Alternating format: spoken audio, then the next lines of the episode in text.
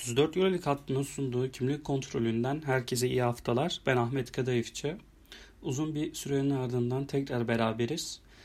Ee, bu uzun sürenin oluşmasının sebeplerinden biraz bahsedeyim. 3 ee, hafta önce Zahit'le bir rol değişikliğine gittik. Yani bir haftalığına. Ben ahşap zeminde Fenerbahçe Beko'yu değerlendirip o Dechampierre'i kimlik kontrolüne değerlendirmişti. Takip eden haftada benim sınavlarımdan dolayı e, kimlik kontrolüne yine Zahit sizlerleydi. Geçen haftada ben e, seyahatte olduğum için yine kimlik kontrolünde Zahit sizlerle Mike James'ten bahsetmişti. E, tekrar bir düzen oturttur, oturttum ve e, artık kimlik kontrolünde sizlerle beraber olacağım. Umarım iyisinizdir diyerek e, başlayalım. Bu hafta kontrolümüze takılan isim Walter Tavares. Real Madrid'in kendi sahasında Asvel'e 91-84 mağlup ettiği maçta Lullo beraber önemli bir katkı verdi ve 29 verimlilikle haftanın MVP'si oldu. 29 verimlilik e, şu parametrelerle geldi. 19 sayıyı e, içeriden 8'de 7 ve serbest atış çizgisinden 6'da 5 ile atarak 6 rebound, 1 asist, 1 top çalma ve 4 blokla oynayarak yaptı. E, Tabi Campazzo'nun yokluğunda Tavares'in de verimin, veriminin nasıl olacağı merak ediliyordu. Yani düşeceği yönünde beklenti demeyeyim de e, Tavares'in Campazzo'yla e, oldukça etkili ikili oyunlar oynadığını biliyoruz. Hani bunu e, zaman zaman Lullu ve Laprovitola ile yaptığını da biliyoruz ama bir alışkanlık da söz konusu. Hani bunun ağırlığı Campazzo Tavares ikilisi üzerineydi. Ama Campazzo iki maçtır yok ve Tavares de gayet iyi iş çıkartıyor.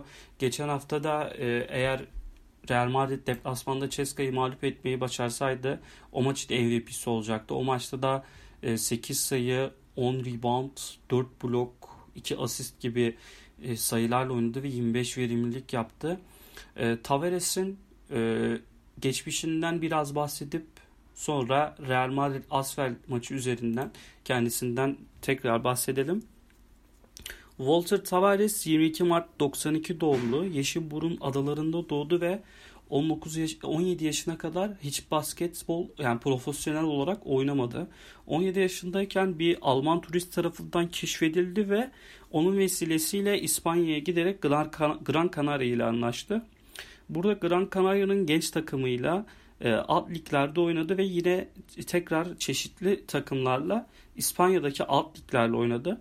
Sonra 2011 yılında Gran Canaria'nın A takımıyla anlaştı ve e, burada forma giymeye başladı.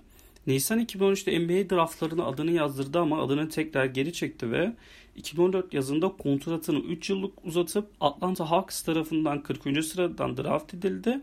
Ancak kariyerine Gran Canaria'da devam etti.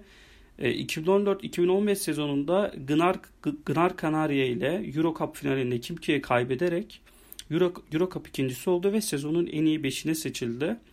2015 yazında ise Summer League için Atlanta Hawks'a katılıp sezonun devamı için de Atlanta ile anlaştı ve sezon boyunca Flexible Assignment Rule denilen kuralı kullanarak 3 farklı D-League ekibiyle o sezonu tamamladı.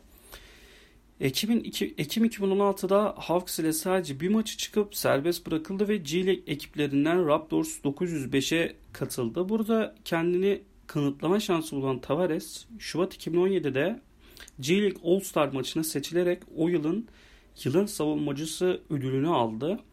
Nisan 2017'de Cleveland Cavaliers ile anlaşıp ilk maçında 10 rebound artı blok yaparak dikkat çekti ancak e, sezonun devamında pek forma şansı bulamadı ve bir el sakatlığı yaşadı ve 2017 NBA playofflarını tamamen kaçırdı.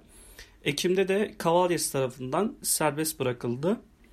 E, buraya kadar kendisinin NBA kariyerini değerlendirmek gerekirse e, sadece 13 maça çıktı. Yani 3 sene için bu çok az bir rakam. NBA'de kendini bulamasa da e, işte o zamanki adıyla D-League, G-League'de forma şansı buldu ve önemli katkılar verdi takımları adına.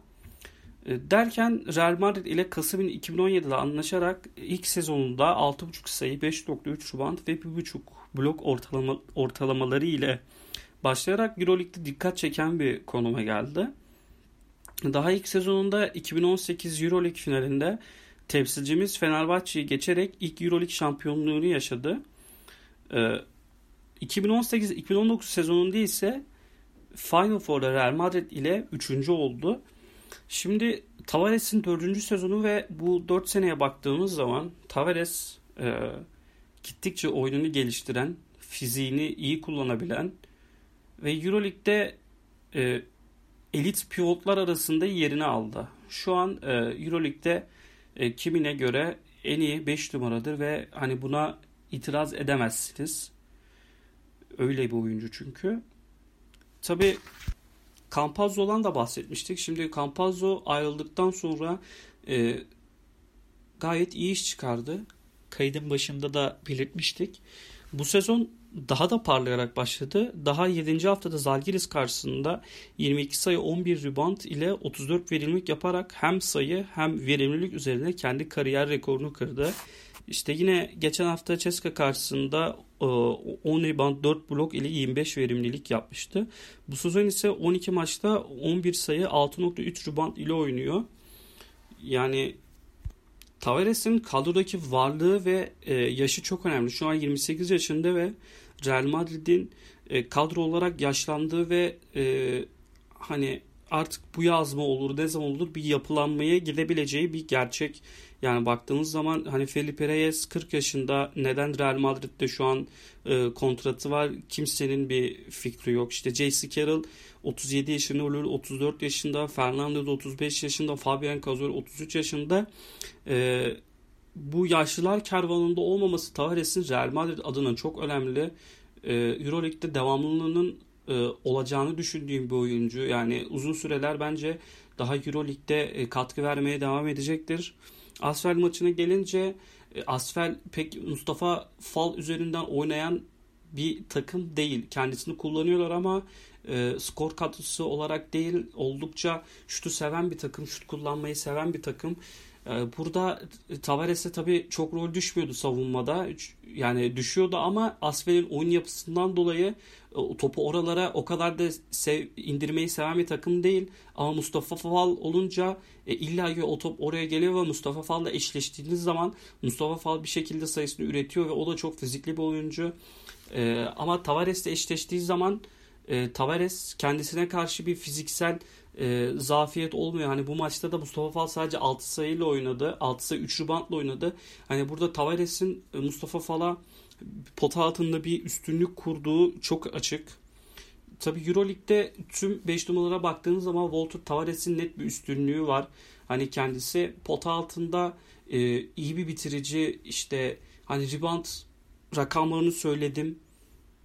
Şuursuzca rebound çekiyor ve hani serbest atış yüzdelerini de şu an Euroleague'de 4. sezonunda oldukça artırmış durumda.